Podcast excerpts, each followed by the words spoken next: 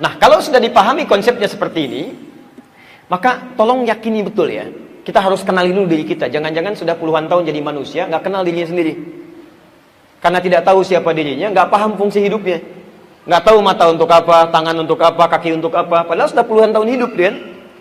Antum yang urusan dunia yang tidak dihisab, antum pahami, anda pelajari sampai sekolah tinggi-tinggi, S1, S2, S3, S-nya banyak sampai dingin gitu kan? Ada yang profesor, ada yang macam-macam. Tapi urusan kita sendiri yang dihisab kita nggak pelajari. Ini yang bahaya gitu kan? Ini yang bahaya. Nah, teman-teman sekalian, kalau sudah paham dalam diri kita ada nafsu dan takwa, itu tandanya setiap aktivitas kita akan selalu dihadapkan pada dua pilihan ini. Anda mulai bangun tidur, itu pasti sudah mikir tuh. Karena dua dorongan itu mengarahkan pada dua hal itu. Gak percaya silahkan. Baru bangun tidur sudah milih itu. Begitu bangun, lek, apakah mau gosok begini atau langsung diam begini? Apakah ke kamar mandi dulu atau misalnya ke wastafel dulu? Itu baru bangun tidur tuh. Sudah pakai pakaian, milih dulu. Mau pakai baju yang mana? Apakah yang ini ataukah yang lain? Mau makan, milih lagi. Mau yang ini atau yang ini? Itu semua pengaruh ini, dua hal ini akan selalu bertarung. Imma Anda pilih yang baik atau imma Anda ikuti keinginan nafsu ini. Yang jadi persoalan, ini nggak ada masalah. Yang jadi persoalan yang harus kita kenali konsep yang ini. Sepanjang Anda kenali cara kerja nafsu dan cara untuk membahasnya, maka dengan itu akan lebih mudah kita mengendalikannya. Sekarang kita mulai kenali bagaimana cara kerja nafsu menurut Al-Quran dan kenapa dia diciptakan. Kita bisa katakan begini, ya Allah, Kenapa engkau tidak ciptakan kami dengan takwa saja? Seperti malaikat misalnya gitu kan? Kan kalau ada nafsu kita punya potensi salah. Kalau begitu Allah ciptakan kami untuk berbuat salah dong. Bagaimana cara menjawabnya? Kita lihat uraian Al-Quran. Ya. Sebetulnya gampang ya. Kalau diciptakan takwa saja, kenapa harus kamu saya ciptakan kamu? Gitu kan? Cukup aja malaikat, kamu gak usah hidup ya. Tapi kita lihat nanti apa perbedaan manusia dengan malaikat. Saya hapus ini boleh? Alhamdulillah.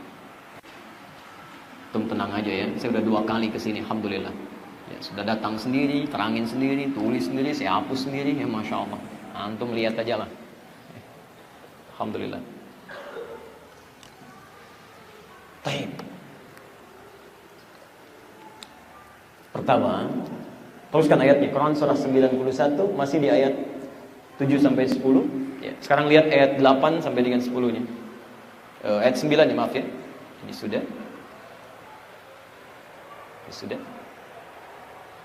Wa nafsi wa ma sawaha fa alhamaha fujuraha wa taqwaha. Ketemu di situ. Sekarang lihat ayat 9-nya.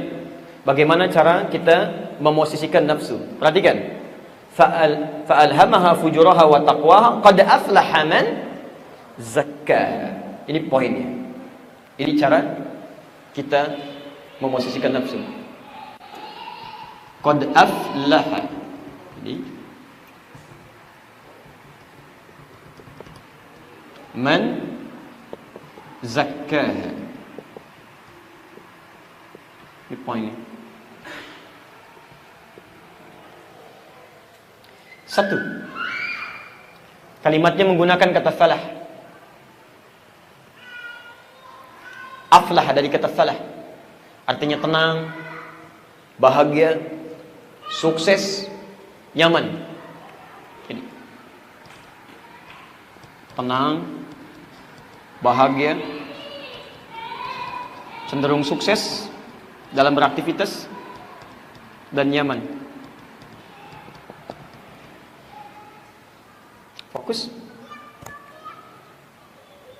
Men huruf yang menunjuk pada orang tanpa batas. Jadi baik laki-laki, perempuan, besar, kecil, tua, muda itu masuk kategori man sini. Seakan Allah ingin mengatakan, "Hei, siapa pun yang namanya manusia, mau laki-laki, perempuan, besar, kecil, tua, muda, saya jamin hidupnya pasti tenang, bahagia, sukses, bahkan nyaman dalam menjalani kehidupan." Zakah ini diterjemahkan di musab yang bisa menyucikan nafasnya, jiwanya. Masih ingat di nafas tadi ada apa saja? Satu ada takwa, yang kedua hujur, masih ingat ya? Saya mau tanya sama ibu deh bu ya. sebentar. Kalau ibu mencuci pakaian, mencuci pakaian, yang dihilangkan tuh kotorannya atau pakaiannya?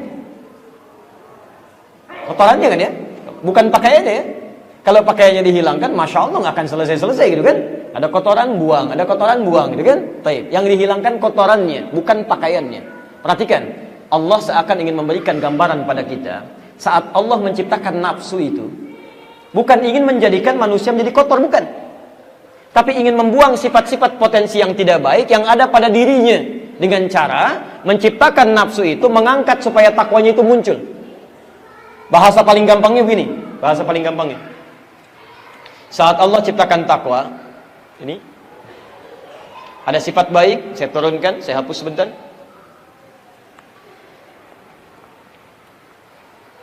Saat Allah ciptakan takwa, turunannya misal ada jujur, ada sabar, ada rendah hati, kan?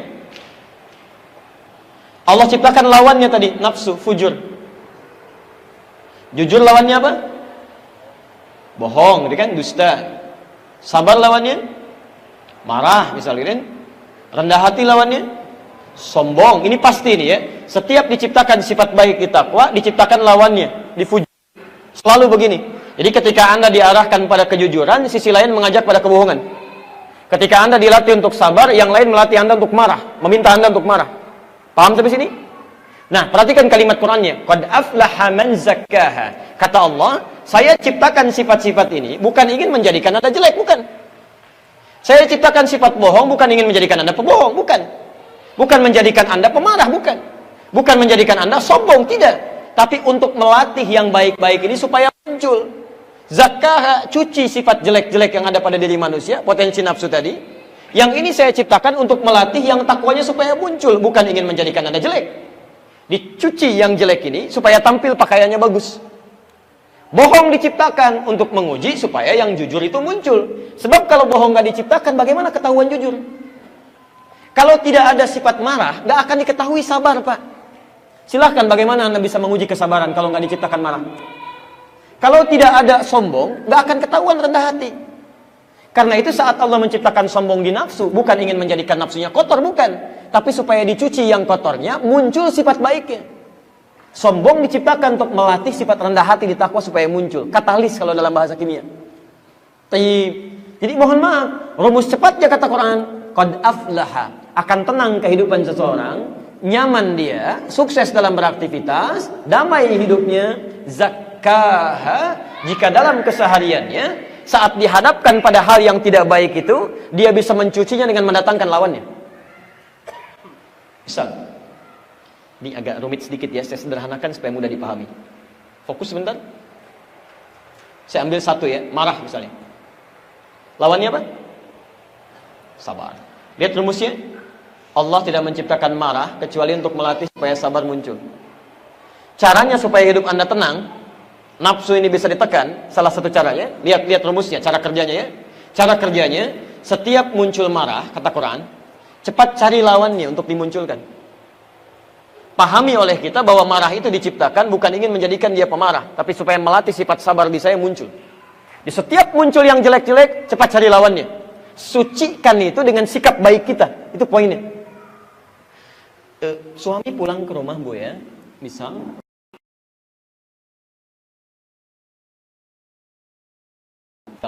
Mah marah-marah, apa salah orang rumah? Dan nunggu-nunggu, ya 8 jam, 9 jam, anak mau main-main, tiba-tiba dibuka pintu, Papa, diam kamu. Hah? Masya Allah kan. Datang istrinya, kenapa Papa? Kamu lagi ikut-ikutan misalnya gitu kan. Padahal nggak tahu apa-apa. Nah, saat suami masuk ke rumah dengan perasaan dan sikap seperti itu, dititipkan marah pada suami, kalau konsep ininya mengatakan, Allah menitipkan marah pada suami bukan ingin menjadikan suami pemarah, bukan tapi ingin melatih kesabaran pada diri ibu supaya muncul.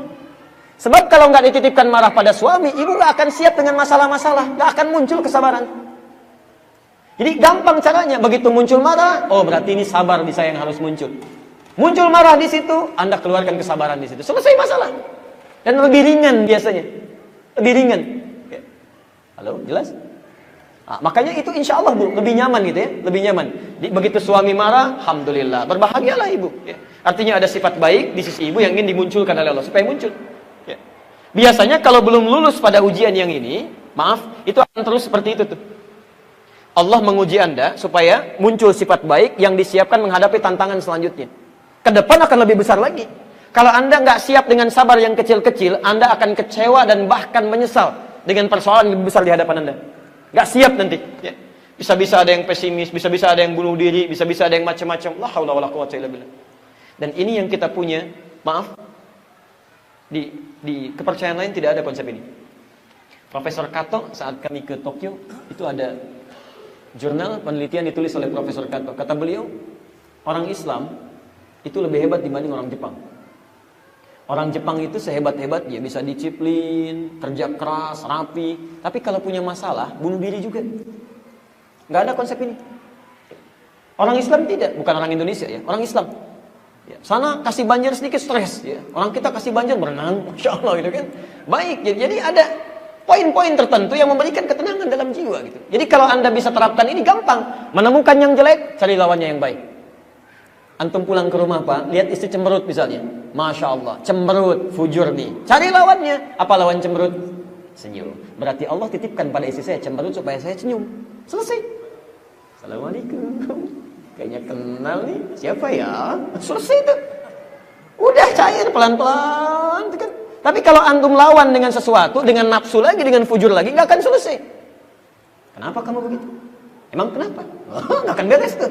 Ini sudah sampai kiamat kurang dua hari, jadi aja begitu tuh. Ya. Ini poinnya. Begitu menemukan sesuatu yang tidak baik, cari lawannya yang baik. Ya. Memang tidak mudah ya, tidak mudah, tapi butuh praktek. Ustadz juga sama, mudah menyampaikan, tapi prakteknya belum tentu seperti kemudahan menyampaikannya. Makanya jarang ada ustadz ceramah bawa istrinya. Ini live yang saya nonton ya, insya Allah. Baik. Ini konsep yang pertama. Pelan-pelan ya. Kita mumpung masih di dasar nih. Sebentar, paham sampai sini? Jelas ya? Baik. Saya pernah sering kali tampilkan kisah ini untuk memberikan gambaran lebih jelas dia. Ada seorang keluarga, satu keluarga saleh luar biasa, suaminya saleh, istrinya saleha, punya anak tiga, sudah mulai besar-besar. Konsep ini dia pakai. Ya. Satu kali pulang suaminya ke rumah, dalam keadaan lapar luar biasa, lapar capek gitu kan, lapar capek. Istri punya kebiasaan makanan sudah siap, jemput di depan pintu, kemudian mulai dicium tangan suaminya dibawa masuk gitu kan. Tapi kalau Allah pada saat itu begitu datang, makanan belum siap pak, masih di dapur. Ya, begitu dibuka pintunya suami yang datang, ya, dia cium tangannya, persilakan masuk. Kemudian suami tunggu di meja makan, mah tolong bikinin dulu pengganjal katanya. Ya, saya bikinin mie apa ya katanya, ya nggak apa-apa. Taib suami duduk di meja makan, ini kisah nyata ya, istrinya pergi ke dapur. Taib masak, dan sambil masak seperti itu dia bikinkan mie. Kadar Allah karena pikirannya bercabang, garam satu sendok yang akan dimasukkan ke dalam sayur itu pindah ke mie yang satu mangkok itu. Dia aduk. Dan dia nggak sadar, diaduk aja gitu ya. Udah selesai, dia datang pada suaminya dengan penuh senyuman, dia katakan, Pak silakan katanya, untuk ganjal dulu. Suami Alhamdulillah, begitu dimulai cicipan pertama, ada sesuatu yang beda nih. Saya gini aja lah, antum pulang nih dari kantor, capek luar biasa, lapar, dikasih mie, garam satu sendok. Apa respon antum tuh? Ih, mah, Masya Allah. Oh ini lain. Tidak, dia lihat ini. Masya Allah. Garam rasanya apa? Asin. Apa lawannya? Manis. Begitu dia mendapatkan sesuatu yang asin, dia cepat cari lawan yang manis. Maka keluarlah kata-kata yang manis itu. Dia panggil istrinya, Ma, sini sayang. Masya Allah, anak tiga sudah besar, manggil sayang. Istri kan lain kan? Masya Allah, lihat. Sini, duduk samping papa. Lama rasanya kita nggak makan berdua katanya. Masya Allah. Ini betul nyata gitu kan? Kalimat yang sangat manis gitu kan? Ayo, duduk sini. Lama rasanya nggak makan berdua. Duduk di sampingnya. Ibu bagaimana dalam keadaan demikian dipanggil, suruh makan berdua, luar biasa panggilan sayang. Belum selesai. Kalimat mautnya yang terakhir, sini papa suapin. luar biasa gitu kan. Maka diambil kemudian mie, disuapi, istri sudah berbunga-bunga. Begitu sampai suapannya ke mulutnya merasakan ada yang aneh. Ini istri yang terbaik, luar biasa. Jatuh istrinya. Jatuh kemudian mencium kaki suaminya, menangis dia. Maafkan saya Pak. Mama nggak sengaja. Maafkan saya. Kata suami jangan begitu kan. Ini kan Papa cuma bilang ramah rasanya. Kita nggak makan berdua. Sudah selesai. Akhirnya apa yang terjadi? Gara-gara asin garam itu satu sendok, cinta tumbuh bersemi. hilang itu garam, hilang itu lapar, keduanya pergi ke dapur, masak sama-sama Pak. Alhamdulillah gitu kan. Kadang-kadang Allah titipkan garam cuma setetes untuk memunculkan cinta kasih yang luar biasa. Yang jadi masalah garam satu sendok karena kebanyakan ngaduk gitu kan. Yang terjadi masalah ini, masalah itu, masalah ini, masalah itu. Orang masalah cuma selesai dengan senyuman tiga detik, ada orang tiga tahun udah selesai-selesai. Ini poinnya. Teorinya memang mudah, prakteknya kita usahakan. Jelas sampai sini? Anda ikuti nafsu, cemberut, lawan dengan marah. Ini lawan dengan pukulan, lawan dengan melotot. Wa qad khaba man dassaha. Khaba itu.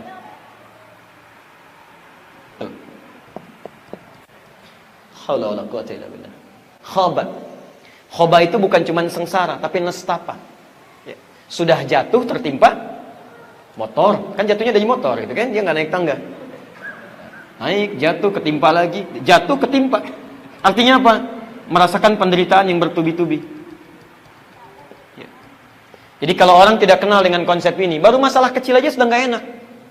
Apalagi nggak mau diselesaikan. Mohon maaf ya, suami pulang agak terlambat kan, penampilan agak kurang seperti biasanya, mulai muncul. Nggak beres nih. Tapi nggak beres tuh nggak mau nanya.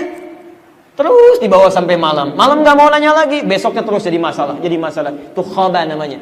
Keadaan tersiksa, ada tidak adanya, jadi masalah. Jadi persoalan di sini. Karena itu teman-teman sekalian, yang pertama dalam bahasan cara kerja nafsu yang pertama kita mesti paham nafsu diciptakan oleh Allah. Pada asalnya bukan ingin membuat kita bermasalah, tapi ingin menguji atau menjadi katalis untuk meningkatkan sifat baik dalam takwa supaya muncul. Paham sampai sini? Karena itu kalau menemukan sifat-sifat dan sikap yang tidak baik dalam kehidupan, cepat cari lawannya. Cepat cari lawannya. Jelas sampai sini? Alhamdulillah. Minimal kita akan tenang uh, saya beri contoh begini ya. Anda punya masalah dengan orang. Dia mencela misalnya kan, mencela, menghina Anda dan sebagainya. Tapi Anda maafkan misalnya. Ya, maafkan, sudah. Cela lawannya sabar. Saya maafkan dia. Tapi dia nggak mau minta maaf. Tolong pahami konsep ini ya. Ketika Anda maafkan orang, memunculkan sifat takwa itu, maka yang pertama urusan Anda selesai dengan dia. Selesai. Karena urusan Anda selesai dengan dia, maka Allah akan hilangkan segala sekat di hati Anda. Anda nggak akan pikirin dia lagi, Anda lebih tenang lagi, Anda lebih nyaman lagi. Tapi urusan dia sebelum minta maaf pada Anda, belum selesai dengan Anda dan belum selesai dengan Allah Subhanahu wa taala. Jadi kalau orang selalu memunculkan sifat nafsunya, dia semakin gelisah, semakin gak nyaman. Anda beruntung gak mikirin dia, tapi Anda selalu akan dipikirkan oleh dia. Tidurnya nggak enak, nggak nyaman, bikin status tentang Anda, padahal Anda nggak ada masalah. Gak nyangka orang ini. Nyangka tuh. Ditulisin. Terus muncul begitu. Terus. Dan gak akan nyaman. Dan setiap dia mengungkit Anda. Uh, Anda untungnya luar biasa. Setiap disebutkan nama Anda. Pahala dia diberikan pada Anda. Dosa Anda diambil sama dia. Jadi gak ada ruginya. Gak ada ruginya. Hadis riwayat Muslim. Nomor hadis 5611. Tukhadu hadha min hasanati wa hadha min hasanati. Kalau ada seseorang berbuat baik, kemudian dia mencela orang lain, misal syatama hadza, dia mencela orang lain, pahala salatnya seketika diberikan pada yang dicela itu. Fa in faniyat hasanatuhu, kalau udah nggak punya modal kebaikan lagi, diambil kejelekan orang tadi, ya, orang yang dicela ini diambil kejelekannya, mohon maaf, ditimpakan kepada orang ini. Fatuliha finnar, maka dilemparkan dia nanti ke dalam neraka. Alhamdulillah. Ya. Jelas di sini? Nah, ini cara kerja yang pertama.